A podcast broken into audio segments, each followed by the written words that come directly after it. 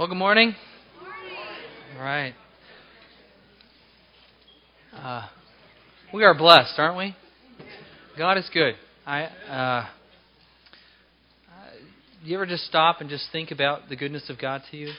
Uh, this morning, uh, just just think about the fact that God conceived of you.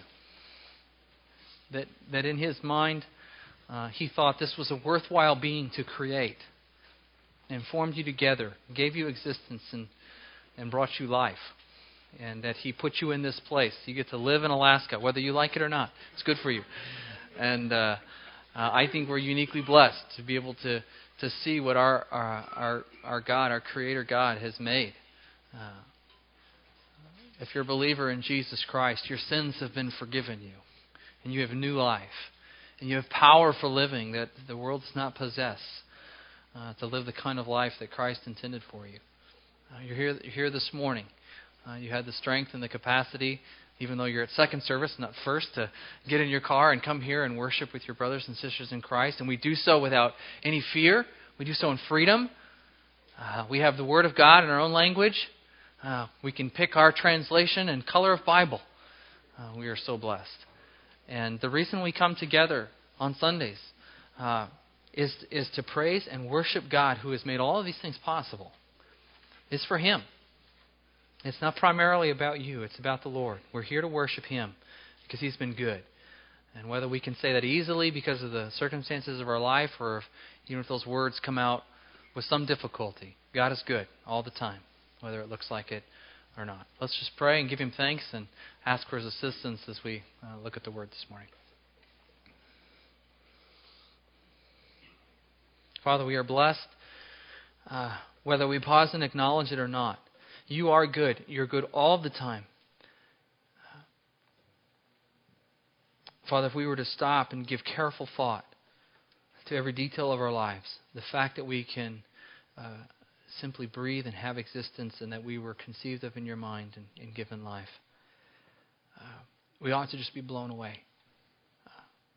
Lord, I know there are people here this morning with difficulties, with challenges, distractions, and heartache and, and things that are not the way they wish they are. And Lord, I pray that your Spirit would minister to them and give them good and, and wholesome things to think about, that they would be able to set their mind on those and to worship you, a good God who loves them in spite of all of the ups and downs. Father, as we look at Joseph's life this morning, may you speak powerfully to us through your word for your own glory and for our good. Uh, may we lay our lives um, on the altar, so to speak, to be changed and transformed into the likeness of your Son, Jesus Christ. And may Joseph be a good model and example to us. I pray this in Christ's name. Amen.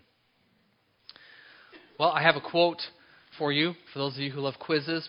Pop quiz here. Let's see if you can figure out who has said this. Okay?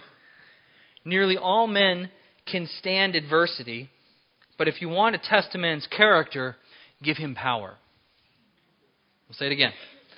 Some of you are thinking, You've heard it before. You just can't remember the name of whomever said it. Nearly all men can stand adversity, but if you want to test a man's character, give him power. Who said that beside me? I'm hearing nothing. Abraham Lincoln. Abraham Lincoln. Uh, I was thinking about Abraham Lincoln uh, this past week as I was preparing for the message this morning, particularly as I was looking at the life of Joseph.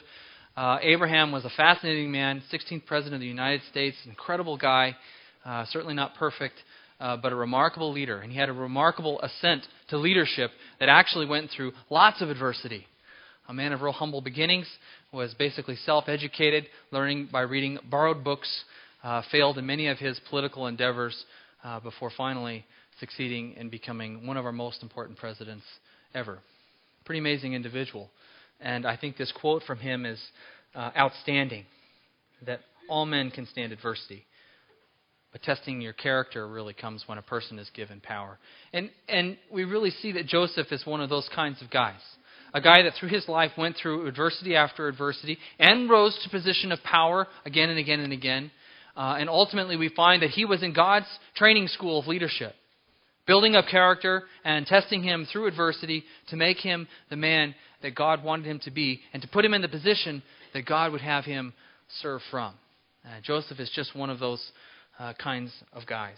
And so you can see from the title this morning, you can't keep a God man down. No, that's not a typo. That's the point.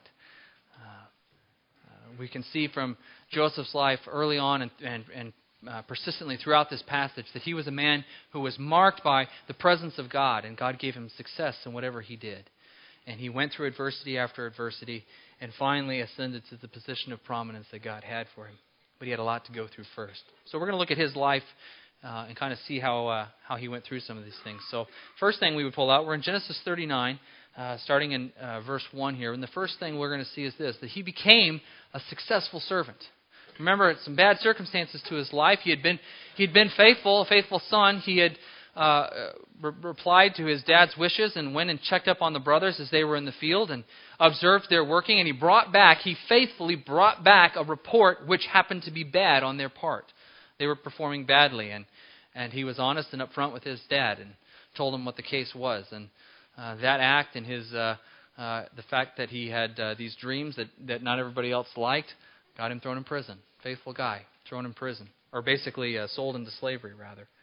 Uh, but that didn't keep him down. And we're going to find here in these first few verses that he actually becomes a successful servant. Verse 1. Now Joseph had been taken down to Egypt. Potiphar, an Egyptian, who was one of Pharaoh's officials, the captain of the guard, brought him from the Ishmael, bought him from the Ishmaelites who had taken him there. The Lord was with Joseph, and he prospered, and he lived in the house of his Egyptian master. When his master saw that the Lord was with him, and that the Lord gave him success in everything he did. Joseph found favor in his eyes and became his attendant. Potiphar put him in charge of his household, and he entrusted to his care everything he owned. From the time he put him in charge of his household and all that he owned, the Lord blessed the household of the Egyptian because of Joseph. The blessing of the Lord was on everything Potiphar had, both in the house and in the field. So he left in Joseph's care everything he had.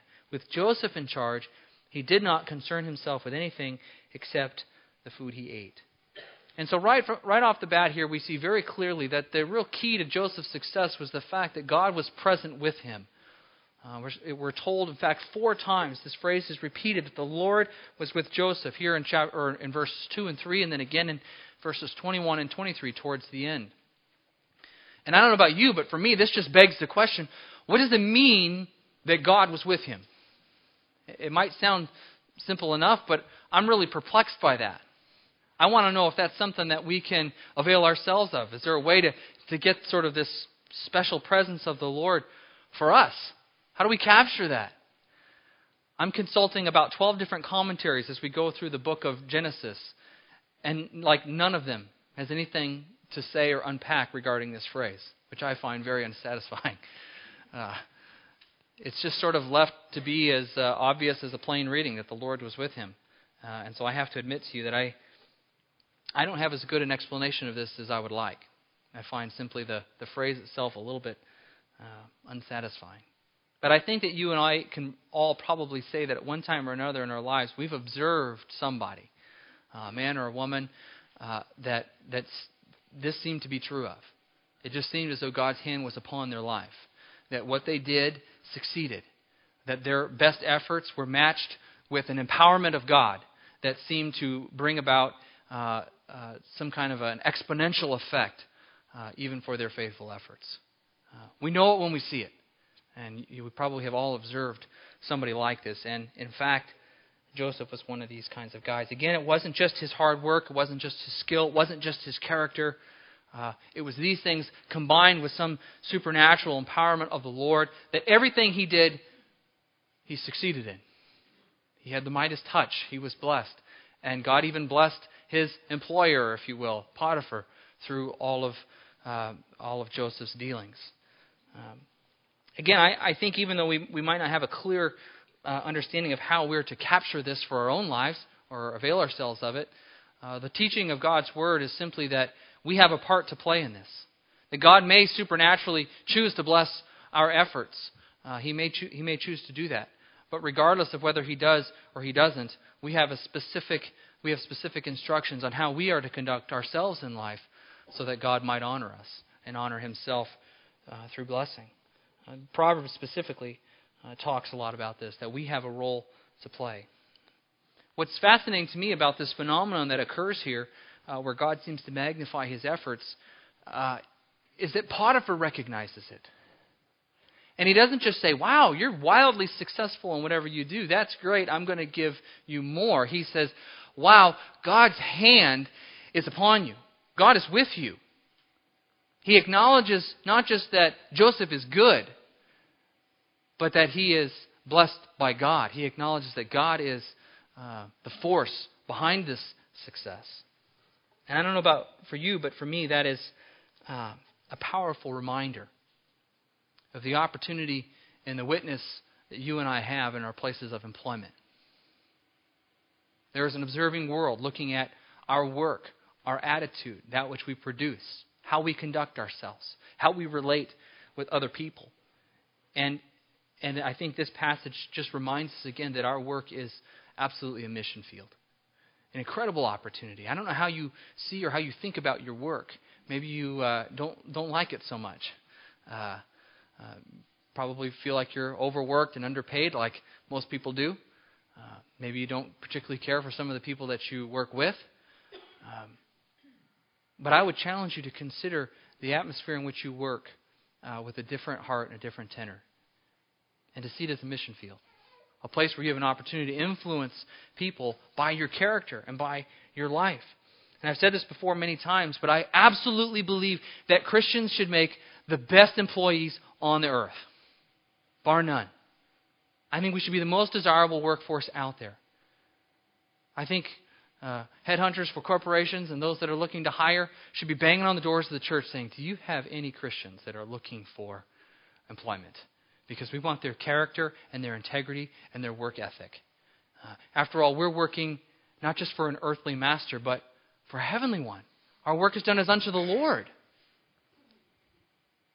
What if everything you did was done as unto the Lord to meet with His approval?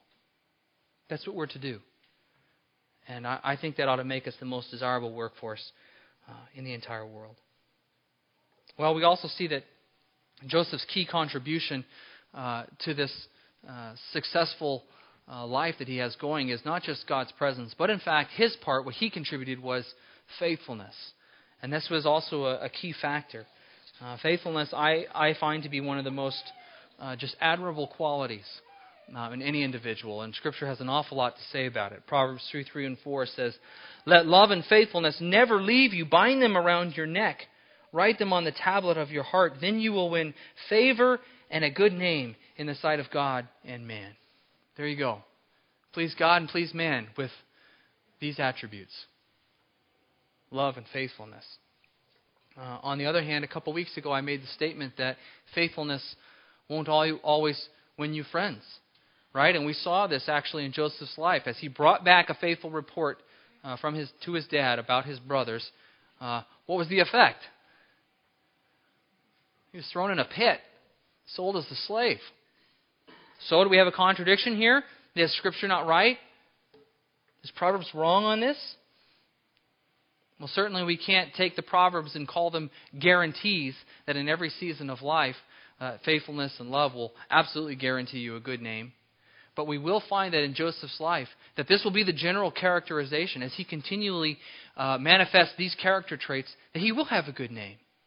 That his love and his faithfulness will, manif- will manifest itself for him in powerful ways. So for you and I, as we go through different seasons where, even as we're being faithful to what we know in Scripture, we may encounter uh, circumstances that seem to contradict Scripture. But overall, the general characterization of our life, uh, I believe, will be consistent with this. And so we see in uh, Joseph's life that uh, overall, he will be respected in time. And we'll find that you can't keep a God man down. The other thing I think you really have to admire is Joseph's tenacity here. Uh, once upon a time, he's practically royalty, right? He's the favored son. He's given the important jobs. He's given an ornamented robe, which is sort of a symbol that he is uh, that he's management, right? Not labor. And he goes out and he performs the tasks that dad has for him, and again, he gets him thrown in a pit and sold into slavery. Uh, and you know, he could simply take that um, experience and be in this position under Potiphar's uh, employment and say, you know what? walking with God, doing the right things, being faithful, got me nowhere. And he could see this position that he's in. I'm just a slave. I don't have anything important to do. How could God possibly use me here? And he could just see this as a mediocre time in life and put forward a mediocre effort and just sort of wash his hands of it. Uh, but instead, he doesn't. Even though he's been betrayed and demoted, he still seems to muster up his best effort. And God blesses him for it.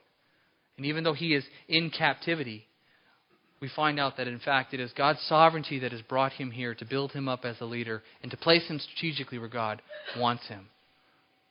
And so I think the challenge for you and I is simply this uh, that we would consider, wherever it is that God has placed us, that we would consider ourselves an insider for God's program. Whatever it is that He's trying to accomplish. You may work among some of the godless people on the face of the earth in your job. You're an insider. You're a missionary for the Lord. And you have no, uh, no idea how He might use you in that situation. Your responsibility is to continue to put forward your best effort and to be faithful and to show your Christian character as you work and as you serve. Consider yourself an insider. Well, Joseph does this, and he doesn't know ultimately what's going to be the outcome, um, but he is faithful to do it. And the immediate outcome is simply this that he becomes a trusted servant. Uh, and we're going to see just how trusted he is in the next set of verses here. Start uh, follow along with me in verse 7. Now Joseph was well built and handsome. And after a while his master's wife took notice of Joseph and said, Come to bed with me. But he refused. With me in charge, he told her, my master does not concern himself with anything in the house. Everything he owns he has entrusted to my care. No one is greater in this house than I am. My master has withheld nothing from me except you, because you are his wife. How then could I do such a wicked thing and sin against God? And though she spoke to Joseph day after day, he refused to go to bed with her or even be with her. One day he went into the house to attend to his duties, and none of the household servants was inside. She caught him by his cloak and said, Come to bed with me. But he left his cloak in her hand and ran out of the house. When she saw that he had left his cloak in her hand and had run out of the house, she called her household servants. Look, she said to them, this Hebrew has been brought to, uh, brought to us to make sport of us. He came in here to sleep with me, but I screamed. When he heard me scream for help, he left his cloak beside me and ran out of the house. She kept his cloak beside her until his master came home. Then she told him this story That Hebrew slave that you brought us, notice the blame going on, you brought us, came to make sport of me. But as soon as I screamed for help, he left his cloak beside me and ran out of the house. When his master heard the story, uh, his wife told him, uh, saying, This is how your slave treated me. He burned with anger. Joseph's master took him and put him in prison, the place where the king's prisoners were confined. Poor Joseph. He's been betrayed by a cloak twice now, hasn't he? Uh, Joseph zero, coats two. One, one, got him thrown in a pit, this one gets him thrown in prison. Uh, I want to show you just how trusted a servant I think Joseph actually becomes here. First of all, uh, he resists temptation. Okay, and I, and I think this is actually fascinating. Uh, Joseph, I believe, he shows his integrity by guarding himself with truth. Okay? Let me think about that for a minute. He guards himself with truth. And here's, here's where I want you to see this. His refusal, the reasons for Joseph's refusal, would have been the reasons for another man to yield to temptation. Okay? So he rightly assesses things, and he, as he looks over the situation, he says, he makes these five statements. I'm in charge. My master doesn't concern himself with anything. He's entrusted everything to me. No one is greater. Nothing has been withheld. Okay? But he takes those statements and says, Therefore, I cannot do this thing. He guards himself with truthfulness. These are, these are the matters of fact. But he uses them to defend himself and not allow the enemy to take those and twist them and to tempt him to act. Another man might say something like this No one will know. I'm entitled. I'm in charge. It's no big deal. But instead, he rightly assesses the situation and protects himself with truthfulness so that the enemy cannot use these observations against him. So, how do you and I protect ourselves? Uh, and how do we guard ourselves with this kind of truthful perspective? Well, Jesus prayed for his disciples in John 17 17. He said, Sanctify them by the truth. Your word is truth. Your word is truth. In Psalm 119.11, I have hidden your word in my heart that I might not sin against you. And I think as believers, it's just critically important that we would saturate ourselves with the Word of God because the Word of God is truth. And we will consistently need to be reading it, hearing it, memorizing it, discussing it, meditating on it, so that we will form up a Christian mind that easily recognizes truth from error. And that's, that's the kind of thing that protected Joseph. I, am doing this with my son right now, my eight year old Aiden. Uh, I take him to school a couple mornings a week, and so we have this habit. I've got a little verse pack in the dashboard of my truck, and uh, what I've done is I've gone through the book of Proverbs, and I've pulled out about 50 or so verses that I really want to impress upon him. That while he's while he's under my care, while I'm shepherding this little guy until he becomes an adult, that these are the things that I would pass on to him. That he would say, "Boy, Dad just beat these into my head. That'd be great. I'd be really content with that." And so we go we go into school in the morning, and I pull out the verse, and we've got about four of them done this year. And I'll start with the first line, the first proverb. All hard work brings a profit. And he'll answer, but mere talk leads only to poverty. And we just keep clipping through. And so we've got a bunch of them done. And the point is, I want these things in his head as he goes throughout his day. So that as he encounters the onslaught of whatever these kids would bring up and talk about and discuss, that his mind will be formed with truth. And he will know how to respond. That these things would be transferred into the substance of his life, not just his mind. Uh, another thing I, I want to just observe here, too, is that uh, the battle to overcome temptation in our life starts there. It starts in our mind. Okay? The battle to overcome temptation always begins in the mind. The Apostle Paul cautions us that we are to take every thought captive. We don't allow our mind just to run away unchecked, unguarded by the truth of Scripture.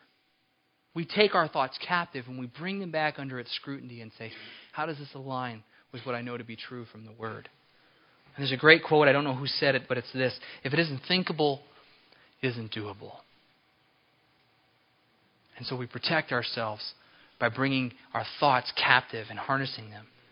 And ultimately, I think we will see that weakness of character really stems from weakness of mind. We have allowed our mind uh, to be run away with. Romans 12:2 says this too. It says, "Don't be conformed any longer to the pattern of this world, but be transformed by the renewing of your mind. Then you'll be able to test and approve what God's will is, His good, pleasing, and perfect will." So ultimately, I think actually temptation will tend to assault us in one of uh, two categories more than anything else. I think it will tend to come to us either uh, in bodily appetites or in our emotions. Bodily appetites or in our emotions. I think that's where we're the weakest. That's where the most vulnerable. Uh, that's where there is the less reason, uh, if you will. Think about this, for example. You've probably all of us, probably all of us, have watched a movie at one time or another where there is enough uh, good music and scenery and a good enough story and enough humor and whatever that by the end of the movie, uh, we're hoping that the main character makes a decision we know to be ungodly. You ever been there? You're watching a movie and and, you know ultimately uh, that this is wrong, but your emotions have been sort of brought along through the course of the story that you're almost kind of hoping that they do the wrong thing. We're vulnerable at an emotional level. And we're vulnerable in our physical appetites as well. Uh, the body simply wants what it wants. But it is a, uh, it is a sharp and informed mind that protects us uh, from yielding to these things.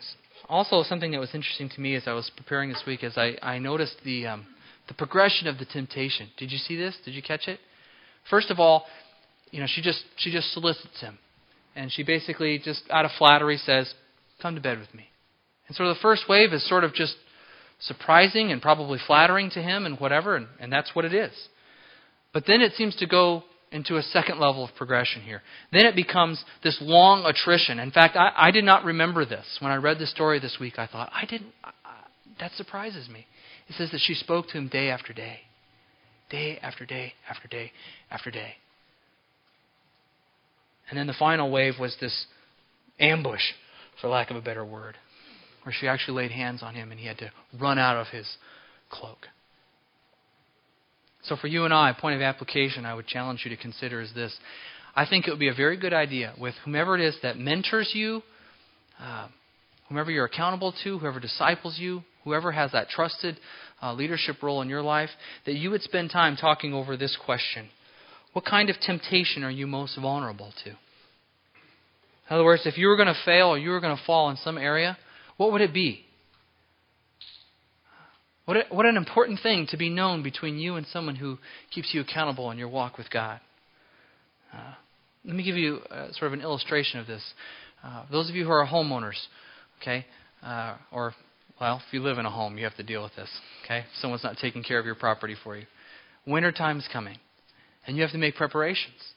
And you go around and you turn off any outside water you have, and you bleed the lines, and you check all of those vulnerable spots in your house. You you check the seals around your doors and windows. Maybe you you uh, do the cellophane hair dryer thing over. You, you wrap your windows, okay, and uh, you do all these things to sort of protect and to safeguard your home for what you know will be uh, tough in a cold winter because your home will be exposed.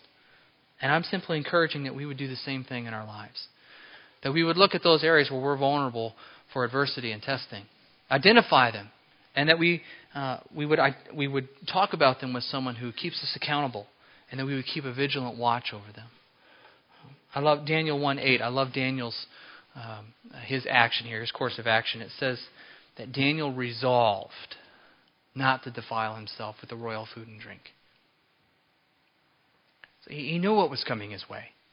He identified it, and he made up his mind in advance. He wouldn't allow himself uh, to just have to make that decision in that spot, in that moment of temptation. He resolved in advance for how he would confront it. And ultimately, here, Joseph, Joseph runs from sin. He refused her. He refused to even be with her. And he ran right out of the cloak that she had in her hands. Uh, and what I think is fascinating about this is, though Joseph is a slave here, okay, even though he's been given lots of responsibility, though he is a slave, he has taken every liberty he has to distance himself from a dangerous situation. He refused to even be with her. And that was his, that was his attempt. And I think what a great you rule for you and I. That we would not simply try to manage temptation in the moment that it occurs, but that we would distance ourselves from it as far as we can. That we would take every liberty that we have to remove it from us. Had a great friend of mine uh, back in Washington State, and uh, he had uh, uh was just an awesome believer. But he, before he had sort of turned his life around, had uh, some years of wandering from the Lord for sure. And he had picked up some bad habits, and one of those habits during that time uh, was profanity. And for him, it was like a learned language, and it became his primary language. And those words just came right out of his mouth really quick, or to his mind. And as he started walking with the Lord, he really wanted to defeat that and, and sort of put it to rest. And so he did something uh, that I thought was absolutely awesome. He did two things. First of all, he went to his coworkers, and he, he worked on a job site. He went to his coworkers and said, "Listen, I'm trying to I'm trying to break this habit. Would you help me by trying to refrain from this kind of language uh, when you're around me. How, how that will go over your, on your place of, of work. Uh, works pretty good around here, you know, for me, but uh, it might be different where you work. Um, even as he did this, it was interesting. Uh, he, he, he took his, his share of knocks, but ultimately he was respected for it on the job site that he would say, I'm trying, to, I'm trying to improve me. I'm trying to break this habit. Could you help me? And just asked for their help. They respected it. The second thing he did is he refused to watch any movie or listen to anything that had any language in it whatsoever because he wanted to break the, ha- the habit. And he distanced himself from it as much as he could and ultimately had success from it. Um, Joseph ran from sin, and he actually ran right out, uh, right out of the place. Most of the times, running is an act of cowardness. Here, it's an act of courage. He lays it all on the line to protect his integrity. And I want to say a couple things here, too. You and I have resources when it comes to sin and temptation that Joseph himself didn't even have. Okay? Three of them particularly. One is we have a greater revelation. He didn't have the Word of God to guide him, he didn't have as much laid out here in terms of what he was to do and not do. And one passage in particular that I think every Christian should memorize, 1 Corinthians 10:13. I'm going to read it so that I don't mess it up and look like a hypocrite. Uh, Although I think I could, I think I could cite it. No temptation has seized you except what is common to man, and God is faithful. When you are tempted, He will provide a way out so that you can stand up under it. I think I got it. Pretty close. Uh, Joseph didn't have that revelation. He, he didn't know that. Okay, but you and I know that God promises that when temptation comes along, all we have to do is look for the exit signs. And He'll provide a way out. And it's amazing how often, if you will stop and pause and do that, a visitor will show up, the phone will ring, that necessary interruption will occur. God will provide a way out if you'll look for it. And there's a great revelation that tells us that that's the case. So that's one thing we have. Another resource we have that he didn't is the cross. We live on this side of the cross. We know what Jesus has done for us. We know how grievous sin is and what it cost him to do away with it. And Titus 2:11 says this, "The grace of God that brings salvation has appeared to all men. It, the grace of God, teaches us to say no to ungodliness and worldly passions." So that great grace that we have received causes us to love greatly and to not want to sin and to not pursue those worldly passions. Joseph didn't know of that yet. The cross hadn't occurred. And finally, in Romans 8 9, we're told that we also have the Holy Spirit. For those who have placed their faith in Jesus Christ, the Holy Spirit comes in and dwells us and gives us power for living that we don't have in and of ourselves. In fact, Romans 8 9 says, However, you are controlled not by this sinful nature, but by the Spirit, if the Spirit of God lives in you. We have three resources Joseph didn't. So if he did well, how much more? How much more should you and I do? With these resources at our disposal that he himself did not have. Incidentally, too, just consider Joseph came from a dysfunctional family, and he didn't play the victim. Joseph and Daniel are one of are, are two men in Scripture, two of the only, just aside from Jesus, two men for which we're not really told of any sin in their life. I'm certain there was some, but they weren't characterized by it. He could have played the victim. Broken home, dysfunctional family, I've got issues. And he could have just lived in those. Instead, he did much, much better. Ultimately, I think we find here too that Joseph was rewarded with prison. And I'm not actually, I'm not being sarcastic here. Okay, but I'm, I'm not above that, but I'm not being sarcastic here. I actually believe that prison was a reward for Joseph. Okay? Uh, Mrs. Potiphar had accused him of, I don't know her first name, but she's accused him of attempted rape. Okay? And that's, that's the meaning of this phrase, to make sport of us. Uh, and this crime was punishable. It was a capital offense. It was punishable by death. And if there was any place you were going to receive a swift and judgmental execution of the law, it would have been in Potiphar's house. He's the captain of the guard. This is like assaulting the sheriff's wife, okay? You're getting judgment. And he had at his disposal the ability to execute him on the spot and he doesn't do it. In fact, in verse 20, we're told that Joseph's master took him and put him in prison, the place where the king's prisoners were confined. And then later on in chapter 40, we see that this prison, uh, uh, chapter 40, verses 2 and 3, tells us this prison is actually located on site. He, he doesn't even remove him from the premises, he just takes him from the top floor down to the basement where the dungeon is.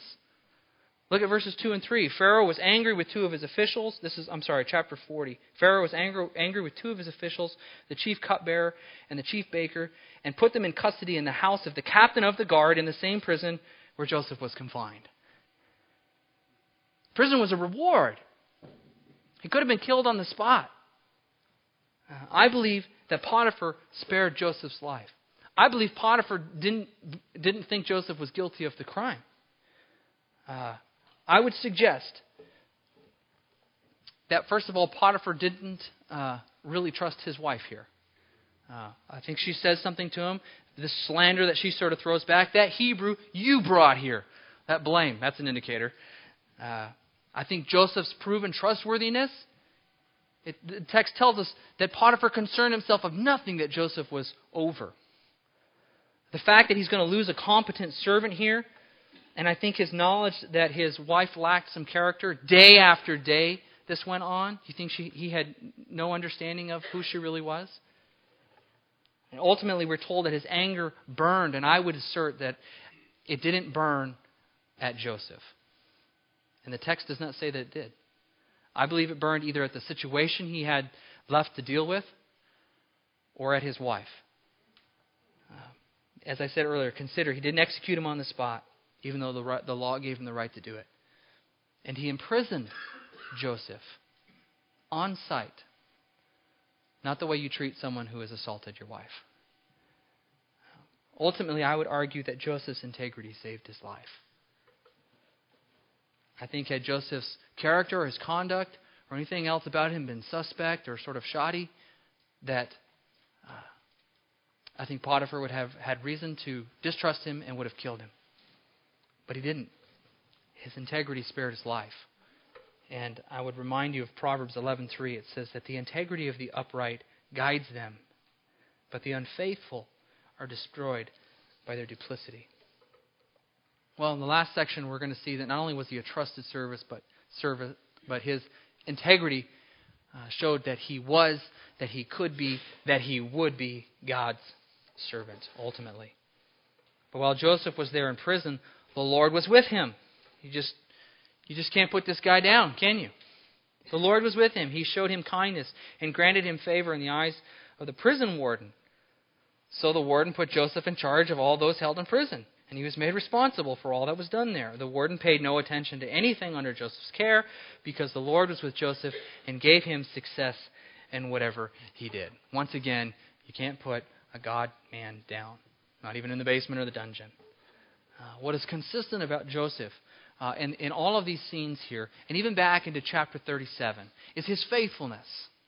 His faithfulness to do that which he was entrusted with, his skill at which he performed it, and his integrity that characterized his efforts. And ultimately, those things were infused with the Lord's blessing, the Lord's presence, the Lord's hand. And that allowed him to rise up on every headwind of adversity. I love what Derek Kidner says about him. He says, as a prisoner and as a governor, he was simply the same man. Isn't that good? That's integrity. And so I would ask you to consider your life. Are you a little bit different this morning than you will be tomorrow morning?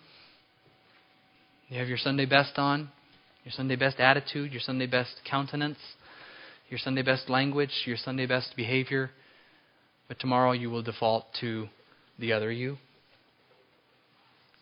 Do you behave one way in public and another in private?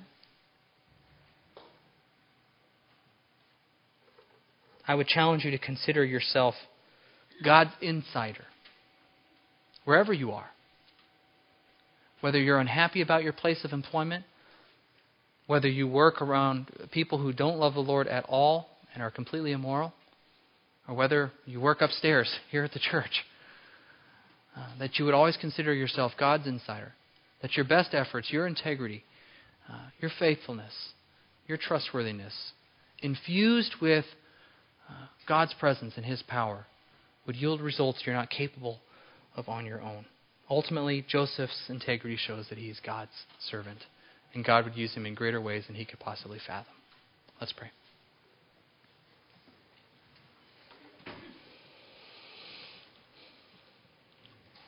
Lord, while this seems to work out well for Joseph here, or at least those of us that know the end of the story, we know that it does. I'm sure there are days when Joseph looked at his life and absolutely despaired and said, My faithfulness is getting me nothing but thrown in a pit, sold as a slave, and thrown in prison. And yet, Lord, providentially, you were at work in each one of those steps. His faithfulness and even the difficult consequences that, that came from it were all a part of your training to put him where you wanted him. Father, may we be patient as we go through adversity in our life. May we be faithful. May we be skillful. May we do our best and trust your hand to infuse it with the power that it's needed to accomplish your purposes. And if they're great, then we'll rejoice. And if it's simply hard, we'll rejoice. We want to be your insiders and your servants. In Christ's name, amen.